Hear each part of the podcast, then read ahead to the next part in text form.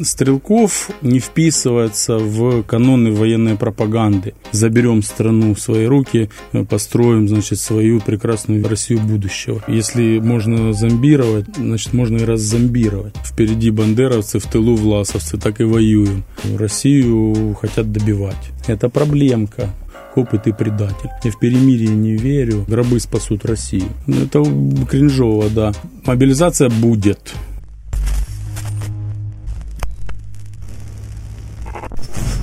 Здравствуйте, это подкаст «Зерно». Здесь отделяют зерна от плевел и сеют здравый смысл. Меня зовут Петр Тихонов. Андрей Колосов. И сегодня у нас в гостях Павел Юрьевич Губарев. Мы поговорим про арест Стрелкова, про политические репрессии и про наше российское политическое будущее. Здравствуйте. Павел Юрьевич, а на прошлой неделе арестовали Игоря Стрелкова. А до этого завели дело на Квачкова и а, тоже арестовали Кагарлицкого. Какое мнение по поводу политических репрессий? Какое отношение и э, что вы скажете по поводу э, ареста Стрелкова? Ну, это три разные истории, но они очень похожи. Но очень странно, что Я в был на суде у Квачкова, и суд перенесли. То есть Квачкова просто держат в подвешенном состоянии.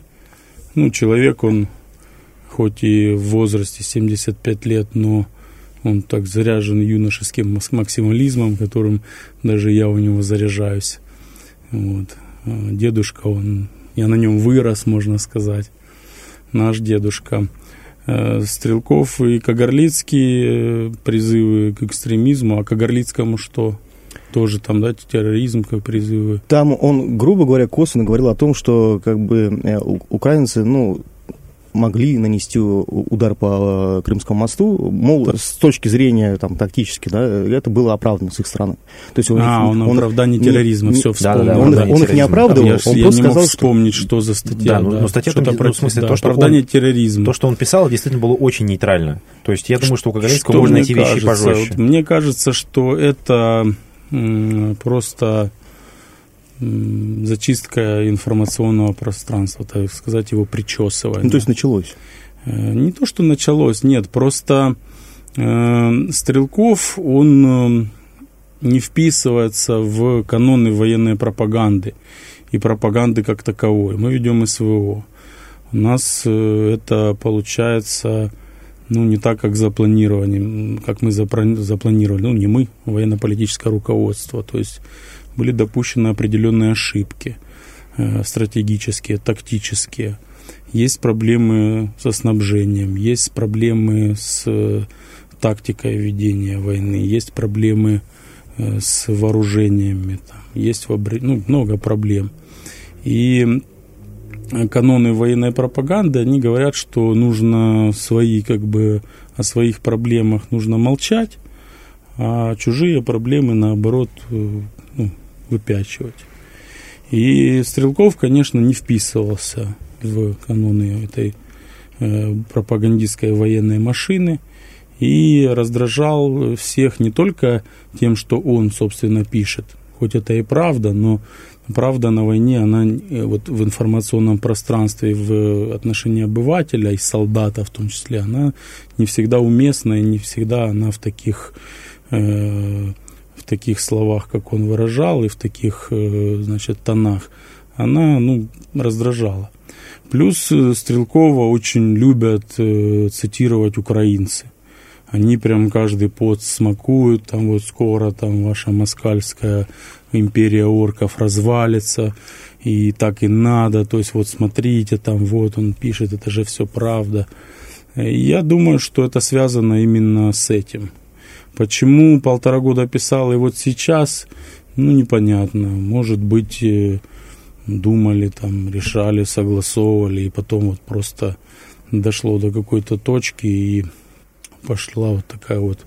Ну, в принципе, ну, можно нельзя. Нельзя, нельзя сказать, что это там маховик репрессий, ну, как бы вот два, э, ну, будем говорить, лидера общественного мнения, да, там, левый и правый, и Квачков, который, в принципе, он ну, ходит на свободе, его просто держат на крючке, так сказать. То есть ему переносят суд, он просит там суд, рассмотрите по существу, а суд переносит и переносит там, и забалтывает это все, и его это раздражает, он делать ничего не может, и как домоклов меч над ним это все висит. Если у нас власть полгода думала, начинать ли мобилизацию, и полгода ей потребовалось на то, чтобы это ну, принять такое решение, не исключаю, что действительно про Стрелкова просто не знали, что с ним делать в течение полутора года, конечно, и вот конечно. думали, думали. Ну, полгода это вообще э, срок реакции администрации президента на серьезный раздражитель. Это я выще высчитал его еще там с 2014 года, надо на кейсах Донбасса. Угу.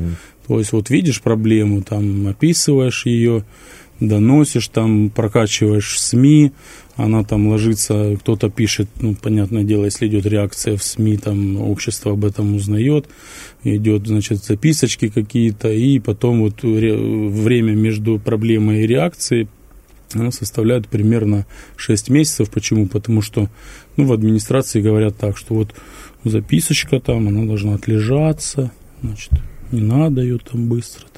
А вдруг само там оно, значит, Конечно, рассосется. государство. Но есть да. э, интересная версия о том, что э, государство готовится к перемирию, и э, Стрелков, он как ястреб такой, который... Как ну, бы, эта и... версия пока не просматривается.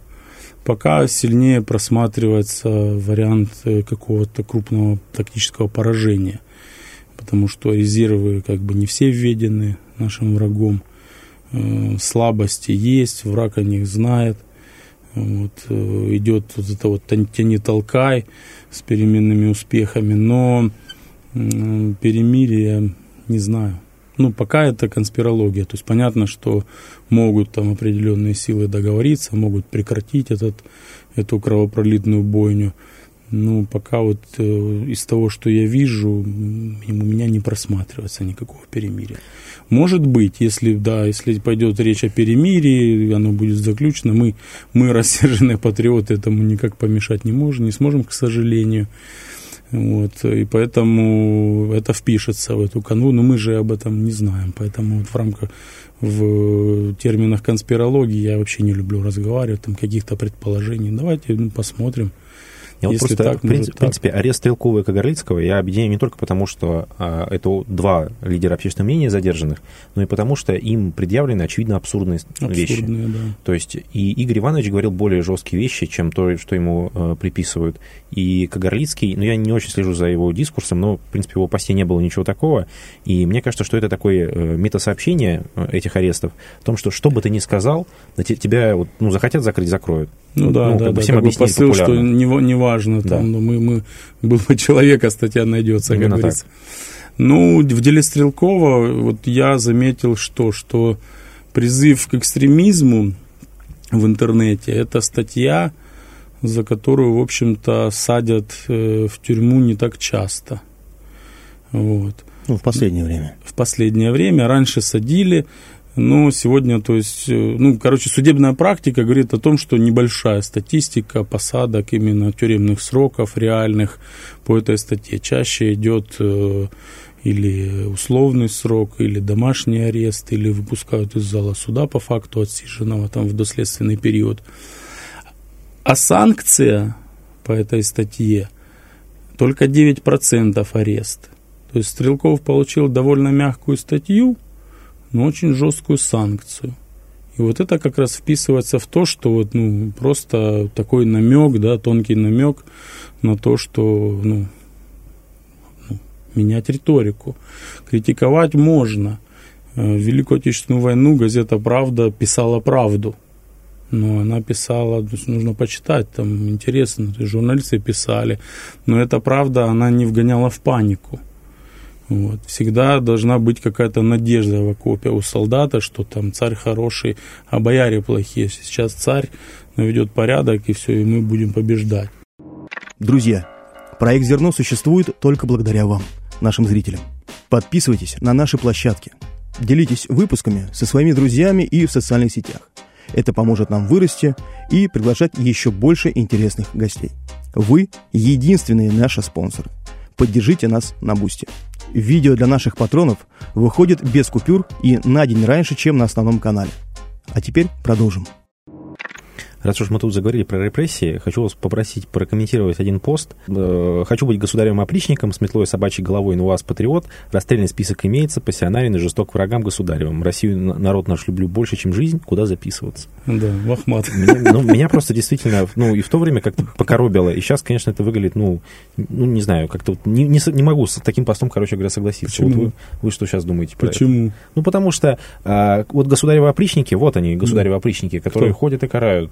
Вот Стрелкова нет, покарали. Нет, это государство. Это вот э, опричнина, это когда вот э, как раз царь попадает в ситуацию, когда все бояре плохие, и они не хотят э, воевать с внешним врагом, а хотят, значит, свое серебро и злато на сундуках сидеть, а в нашем случае держать в офшоре, не возвращать в страну, вот, а Путин призывал, возвращайте в страну, ребята, богатство. То есть у нас же две трети экономики в офшорах. У нас миллиард долларов еже, каждый рабочий день Э, выводит, ну, не возвращается из-за рубежа от реализации природных ресурсов. По 2022 году не вернулось в страну 256 миллиардов рублей, кажется. Я могу там ошибиться, но порядок цифр такой. И, э, так, и в этом случае государь должен создать некую опричную структуру из народа.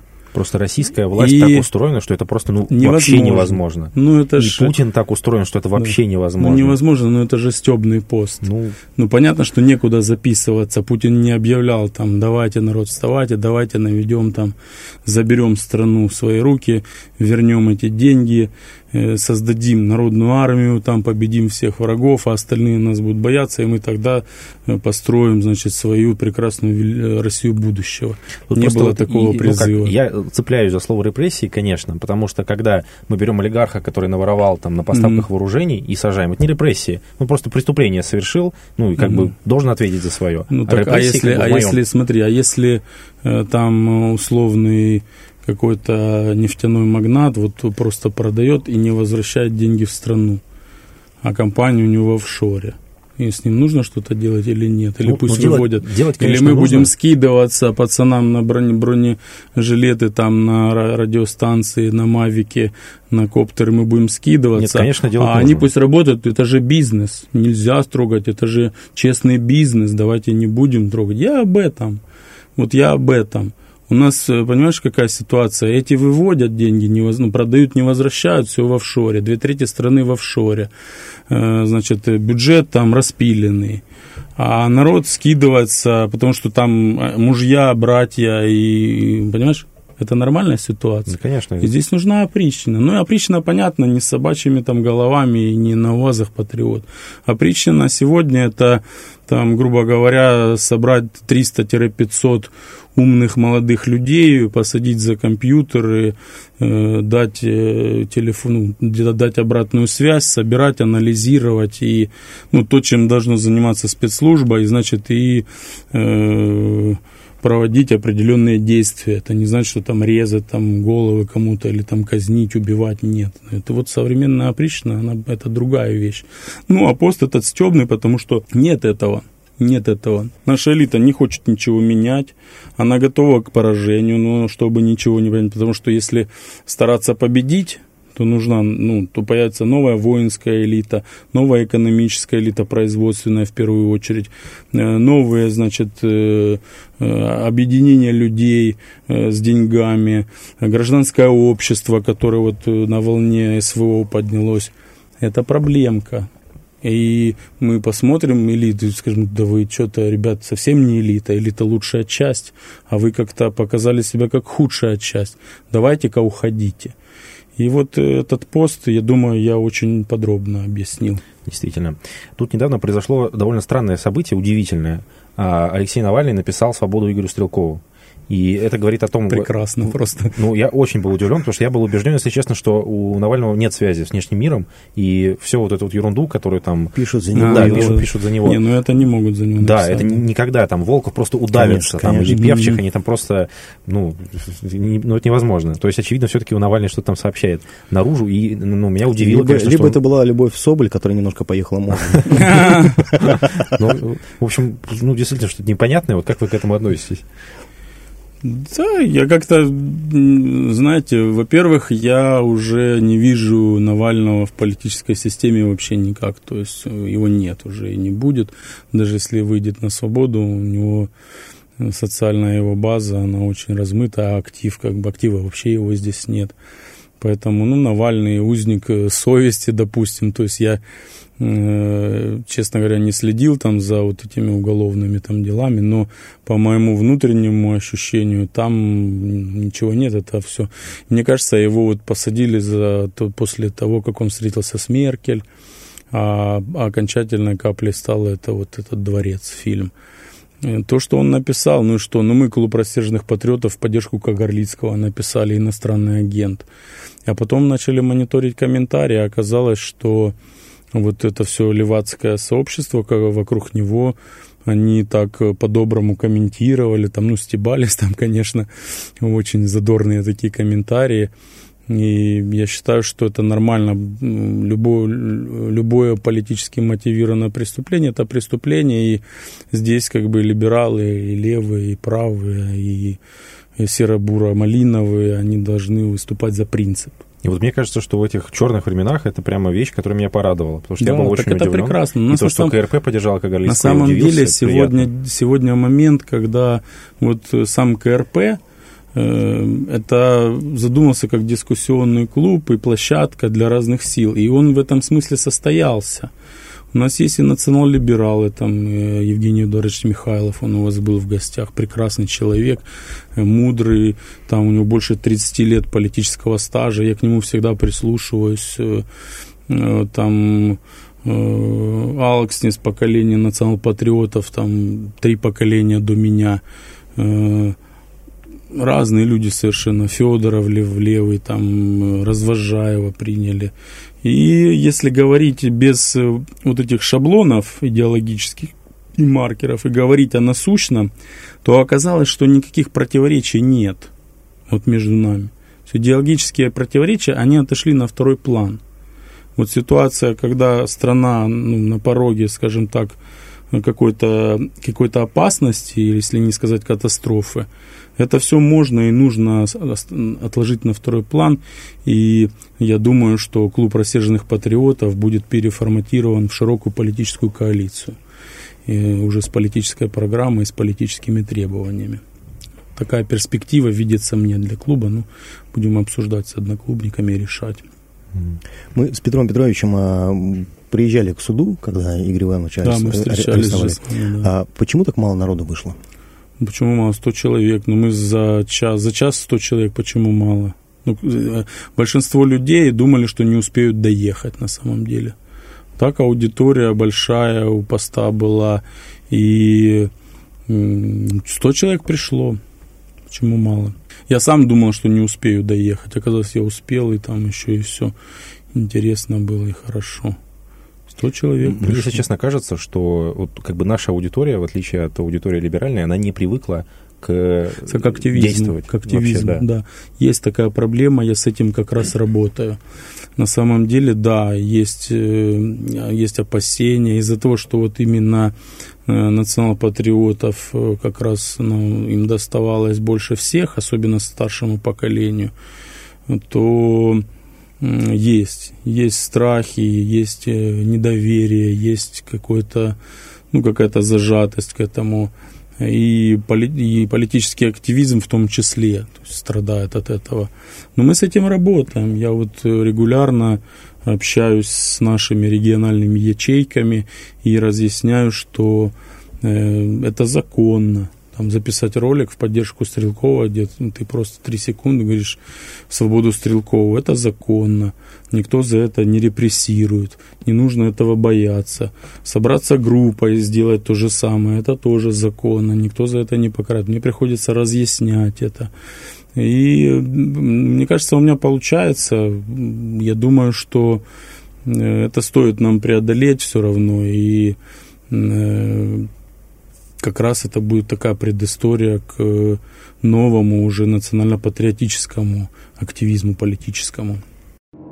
Недавно а, обыкновенный царизм а, опубликовал, ну, грубо говоря, пост, а, в котором не совсем соглашался с позицией Стрелкова. И образовался некий такой конфликт. В первую очередь он этот конфликт а, раздул сам Игорь Иванович. То есть как-то очень сильно ревностно к этому отнесся. А, а пост был о том, что как бы у людей немножко другой взгляд на вот именно позицию Вагнера было и так далее. Как вот можно прокомментировать это? То есть для руководителя, ну, то есть для лидера, точнее, там, для фронтмена, грубо говоря, да, а, вот такая позиция и вот эти э, слова о том, грубо говоря, либо я, либо они, вот, а, ну, это ну, чересчур выглядит. Ну, это кринжово, да. Но я здесь был как э, третейский судья, я, как я председатель. И я стоял на точке зрения, что у нас э, по значит, уставу клуба неписанному не запрещено высказывать мнение по второстепенным позициям. Ну, относ, не относящиеся там, к победе в СВО, национальным интересам, там, социальной справедливости. И с этой точки зрения вот, изгонять царистов, там как-то им ставить на вид или еще какие-то там действия по отношению к ним, не было никаких ни причин, ни оснований. Вот, и я Игорю Ивановичу так и сказал, что ультиматум или они, или вы. И он собрал как раз собрание клуба на этот день, вот, когда его арестовали. То есть для меня это было вот э, один, два, один, ну, два члена клуба и один член клуба э, не сошлись во мнении, но это не является поводом для изгнания. Вы уже начинали говорить про то, что на фронте дела не очень хорошо обстоят. А что вы думаете про новую мобилизацию? Возможно ли она? Ну, не то, что не очень хорошо, непонятно. Непонятно. Резервы еще не использованы все, сложности есть. Э, может и все нормально будет, и все обойдется. Но я боюсь того, что мобилизацию объявят, когда катастрофа де-факто случится. Это очень в стиле России. Это очень стиль, да, с запоздалыми мерами. Вот Харьковская катастрофа, она как бы к этому имеет тоже отношение, что Причины там известны. Это когда под Балаклей сняли артусиление, артподдержку и отправили там на лобовые атаки песок. После этого, оставшись без артподдержки, донбасские мобилизованные, они не выдержали и, ну, значит, дрогнули. Понятно почему, ну как без артподдержки, как там держать. Их там молотили так, что попробуй не побеги. Я их понимаю прекрасно. И они, значит, прошли через Балаклею, вышли в тылы и по, по классике. То есть очень интересная операция. Я ее хорошо изучил. Она, кстати, будет в моем предисловии в книге. Второе издание моего факела выходит в книжном мире. И э, мобилизация будет. Будет. Она уже должна была пройти. И если это делать по-нормальному, то оно должно сопровождаться не только мобилизацией личного состава, но также мобилизацией э, производственных мощностей. То есть э, ребят надо оснастить, одеть, обуть, э, подготовить материально-техническую базу. Этого тоже ничего не происходит. Мы можем столкнуться с тем, что ребят мобилизуют, и там дадут им черенки от лопаты, скажут, защищайте. Ну, с этого, да, надо Честно, с мобилизацией тут же какая проблема, как мне кажется, есть? Что, допустим, там бронежилеты, каски, там, одежду, еще теоретически можно мобилизовать производство и ну, сделать. это гражданское а вот... общество закроет, эти вопросы уже приучены. Ну, да, а вот что делать а вот с техники, техникой, да? Ну, вот об этом же и речь, об этом же и речь, что э, мы, мы не готовимся, непонятно, что, что там, к чему они готовят нас, это совершенно непонятно, и это попахивает э, катастрофой. И это национал-предательство. Национал-предательством и катастрофой. А, ну, здесь у меня будет два вопроса сразу. А как и чем может закончиться эта война? И второй вопрос, а можно ли было обойтись а, без начала СВО? Если бы мы не начали СВО, война бы все равно началась. Вот что нужно понимать тем, кто там нет войнистам или людям, которые негативно относятся к СВО. Война бы началась все равно. Украину накачивали оружием, украинское общество накачивали ненавистью, оно фашизировалось очень сильно.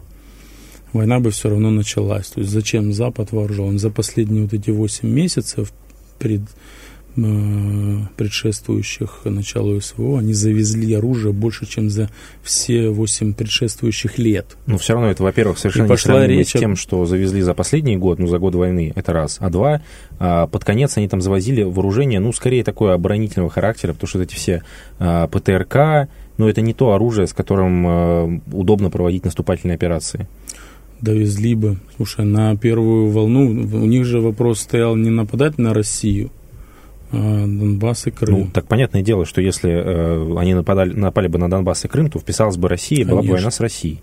Конечно. Ну так, э, ну даже допустим, что это действительно случилось, ударная, хотя я подозреваю, что скорее ударная, всего нет. Ударная группировка ВСУ на Донбассе очень сильная.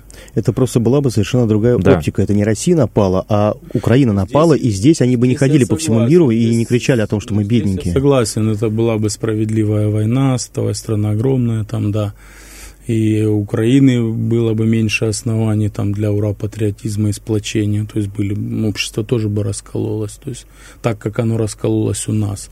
А так как они жертвы, они сплочены, ну, едины, там позиции нет. Здесь, ну, здесь, да, я соглашусь, но э, ну, я, я не нападал. Я да. бы сделал не так, я бы в 14-м без единого выстрела решил этот вопрос. Вот так вот по щелчку пальцев не с кем было воевать, не было армии. Можно было решить, можно было даже, да, всяко можно было. Но история не знает сослагательного наклонения. Э, мы вторглись, и мы влезли в затяжную Ну да, теперь, теперь как-то надо вылезать, понятное вот. дело. Ну, куда вылезать? Тут или победа, или поражение. Ну, я, в, пер... я в перемирие не верю. Э, поражение оно для нас э, обернется пост России из плакатов этого шахматиста, как его, этого... Каспарова? Каспарова, да. Да, пост Россия будет, то есть 20 кусков будут дробить дальше и так далее. То есть нужно побеждать. А вот победа, победа это что такое? Победа, по моему мнению, это не, не изменение режима в Украине, по, по моему мнению, победа ликвида, это ликвидация украинской государственности. А вот это реально сейчас сделать? Нет, сейчас нет. Ну, в таком случае получается, ну, В случае что... победы можно, деконструкцию можно. Деконструкция государства, она же происходит прежде, прежде всего в головах людей.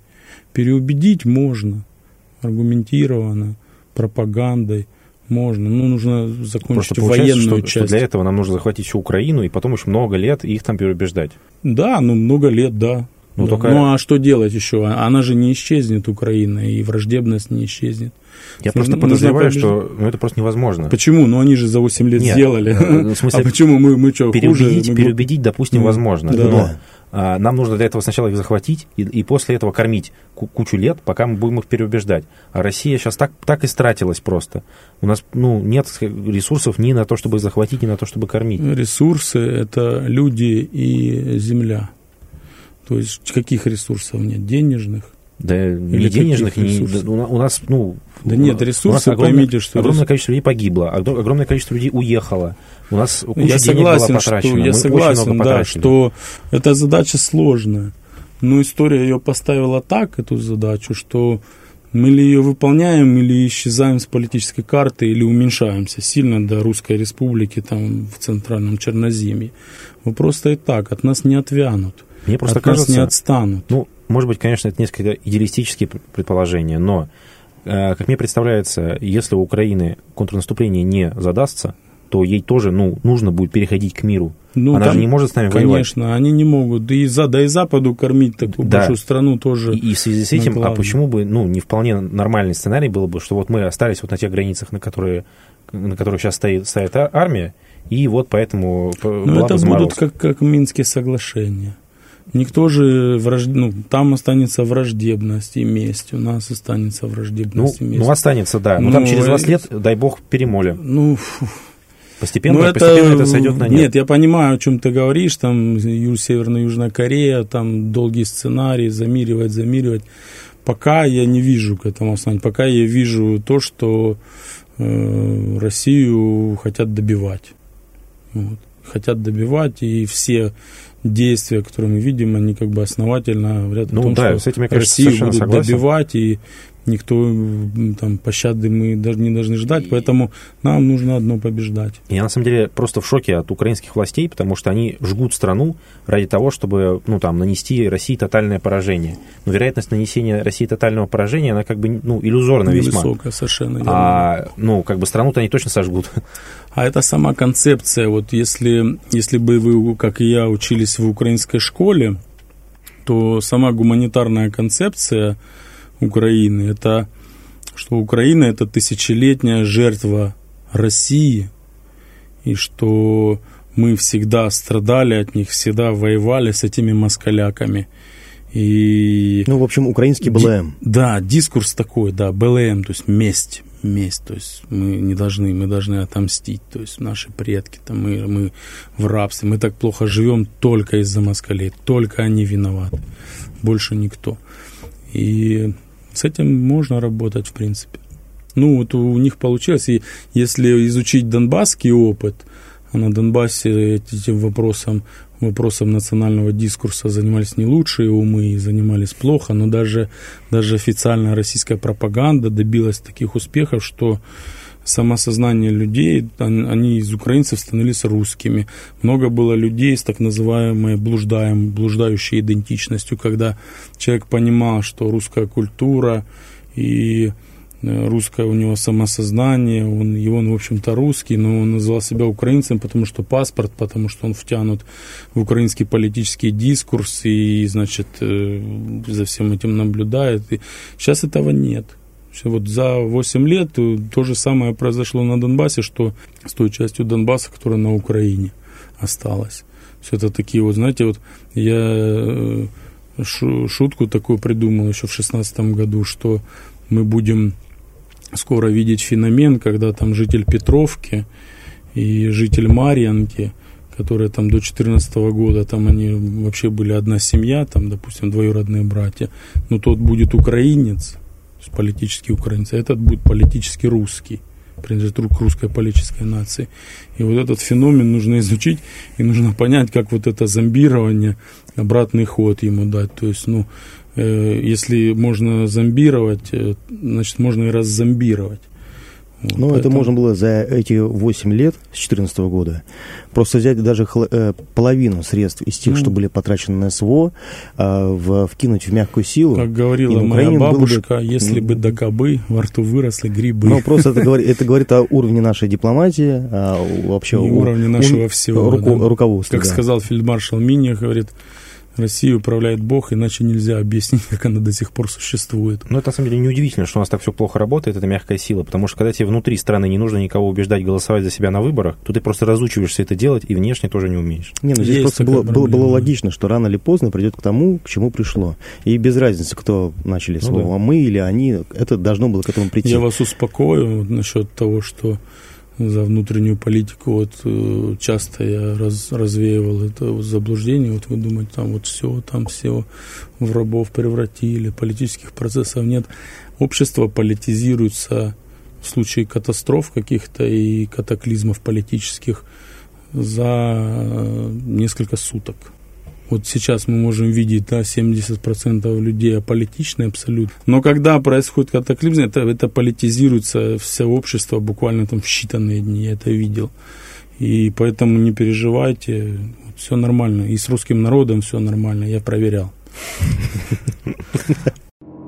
А есть ли вероятность, что Пригожин вернется в российскую политику, потому что вот он какие-то намеки на это явно делает, плюс к тому, видимо, у него нет денег на то, чтобы содержать Вагнер, и ну, Лукашенко вроде бы не собирается им эти деньги давать, потому, поэтому ситуация с ним какая-то такая вот подвешенная.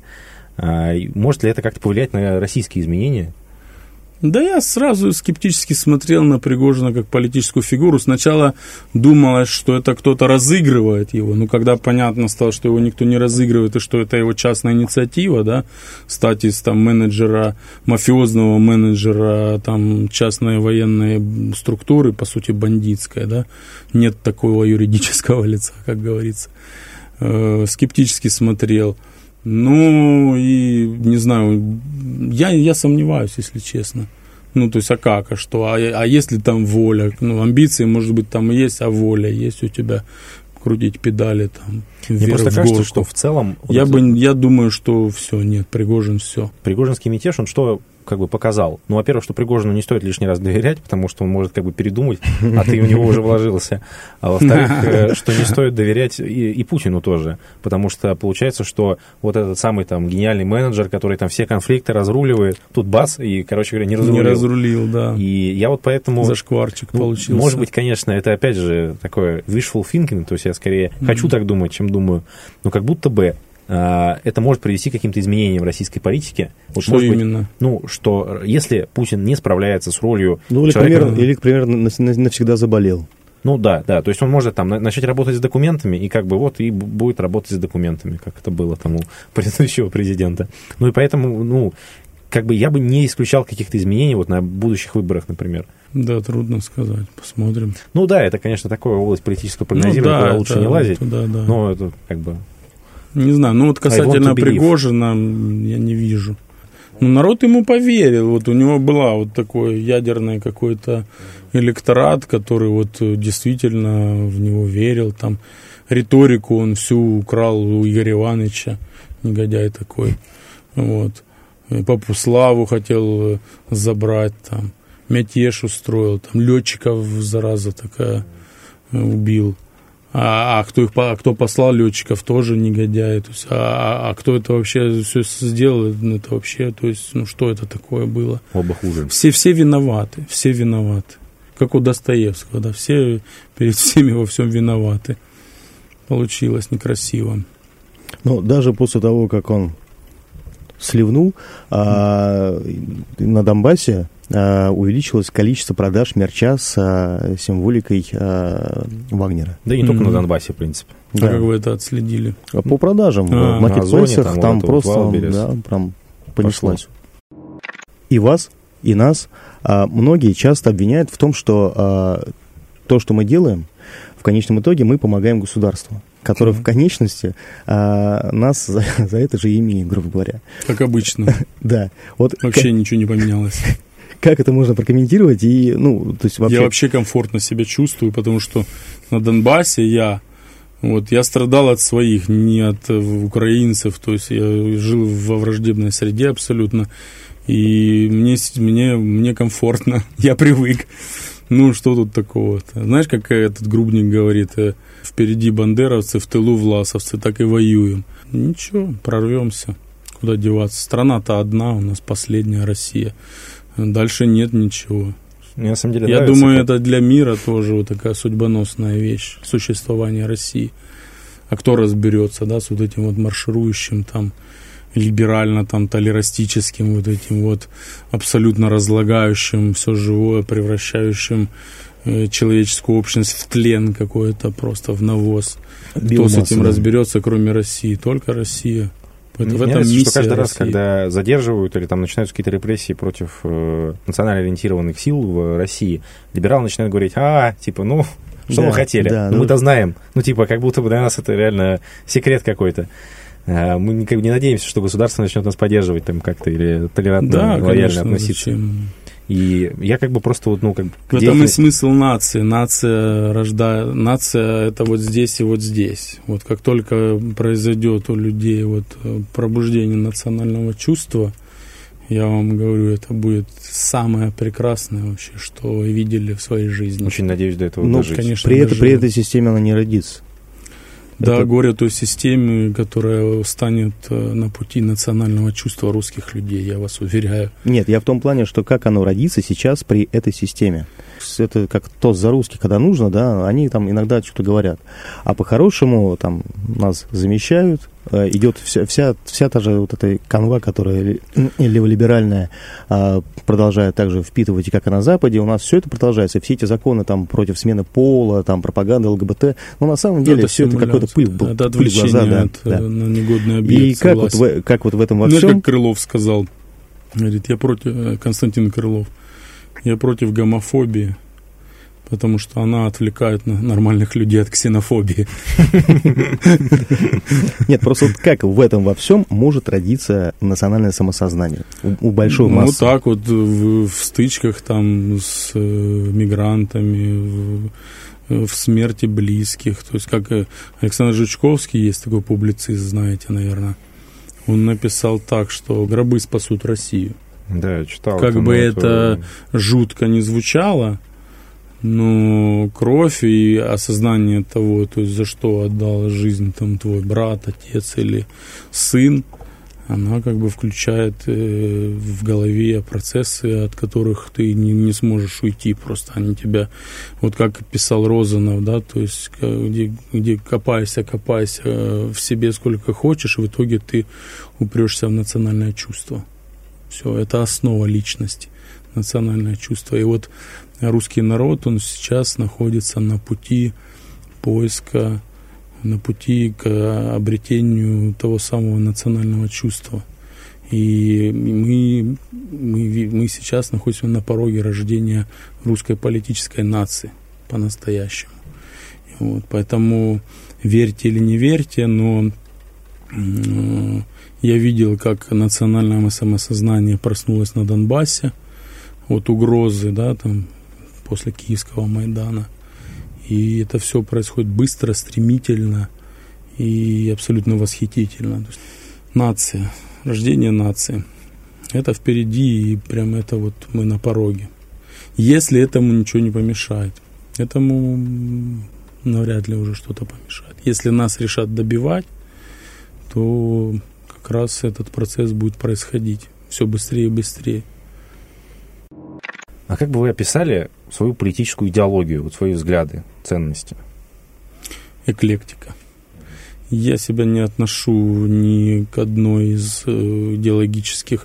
Ну, наверное, национально-демократический, если уж совсем в лоб задать, вот, вот скажи, или, или мы тебя убьем. Так сказать, база. А е, ну да, база. А если говорить так, то это эклектика. То есть я считаю, что можно построить нечто, что удовлетворит всех. Ну, то есть, например, если университет, ну, там должна быть свобода, либерализм какой-то, да. Если это завод, то давайте сделаем его там э, на паевой собственности, собственности трудовой, как кооператив Мандрагон там, или чертаевские предприятия в сельском хозяйстве в позднем СССР. Если это Э, кто у нас еще там, национал-патриоты, давайте создадим ну, крутую сеть там суворовских училищ, усилим, то есть давайте создадим там сословие воинов, давайте вот прокачаем, э, значит, эту тему и сделаем э, систему, где человек э, реально, то есть прокачивает себя, становится воином, профессионалом. На самом деле это общество если его правильно выстроить, и, то мы придем все равно к Платону, да, там, с четырьмя сословиями, там философы, воины, э, значит, э, э, производители и, значит, наемные рабочие. Вот. И все остальное это только доля того или иного. Я пробовал об этом говорить, об идеологии и с либералами, и с э, красными, и крайне левыми, и анархистами, там, и с национал-большевиками. И если убрать идеологические штампы и клише, то удается найти общий язык и общие темы и с, и с коммунистами, и с имперцами. Никакого нет. То есть почему это должно противоречить друг другу? Почему, например, не может сосуществовать в одном государстве там кооперативные формы и объединения э, по типу Мандрагона баского, страны басков, и там сеть э, суворовских школ, училищ и высших учебных заведений и академий, где мы производим первоклассных офицеров и первоклассных солдат. Почему это не может существовать? Ну, это... Я на самом деле за то, чтобы в... Ну, точнее так, мне кажется, идеальная вообще нация как выглядит, что там есть разные политические взгляды, да, но да. у них есть то общее, что их объединяет. Это вот ну, национальные интересы, которые да, да, они да. как бы считают э, крайне важными. И а, поскольку у них есть вот эта общая почва, то можно в парламенте одном заседать. Потому что, грубо говоря, там, я с Пономаревым в парламенте не могу заседать, потому что у нас вопрос как бы земельный. Ну, на самом деле, это вот э, Э, какие основные показатели да, того, что народ он успешен или не успешен. Если его количество растет, если его показатели его здоровья, психического и физического улучшаются, если качество образованности растет, э, значит все хорошо. Если благосостояние растет, значит показатели в норме, все хорошо. Если территория государства не уменьшается, да, то есть еще важное, то есть народ и, значит, земля, которую народ контролирует, страна, да. Если страна не уменьшается, а в стране там растет э, количество предприятий, то есть мы производим сами больше, чем э, закупаем себе, мы перестаем быть ресурсной федерацией, мы создаем производство, мы финансируем науку, мы финансируем материнство, детство. И вот, и все, это, это показатели. А какая разница, какая будет идеология? Мне кажется, лучше всего это эклектика. То есть, пожалуйста, вот э, ты, ты рабочий, ты хочешь стать э, собственником предприятия, иди в кооператив, э, заходи, то есть и становись совладельцем трудового пая. Но, но есть же какие-то большие вещи, о которых, допустим, левые и правые никогда не сойдутся в общем мнении. Допустим, а, население коренное вымирает, да. а, но его замещают Слушайте, чуж, вот чужеземцами. По вопросам мигрантов вот, с, с левыми в Москве сколько не разговаривал, никаких разногласий нет. То есть по, по отношению к мигрантам позиция у всех одинаковая. Это вот может там кто-то в Сибири в каком-то городке, он живет, там книжки читает там по марксизму, ленинизму, и он, значит, такой вот все равно, какой, надо вот поднимать культур, культурный уровень, а за чей счет? Вопрос. Просто объединяться тактически с совсем э, разными флангами, ну, это, это просто, потому что здесь... Все ну, тактически... А стратегически... Да. Э, ну, ну, стратегически на, на дальнюю... есть парламент. Ну, да, стратегически есть не нужно парламент, да, есть парламент. Ну, объединяться. Объединяться стратегически, конечно, не нужно. Не нужно, да это невозможно, да. конечно. Как это... Ну, и, тут просто мне даже тактически, в принципе, не просто подумать о том, что я буду объединяться со сталинистами, вот, потому что для меня это, конечно, ну, такая тема не очень.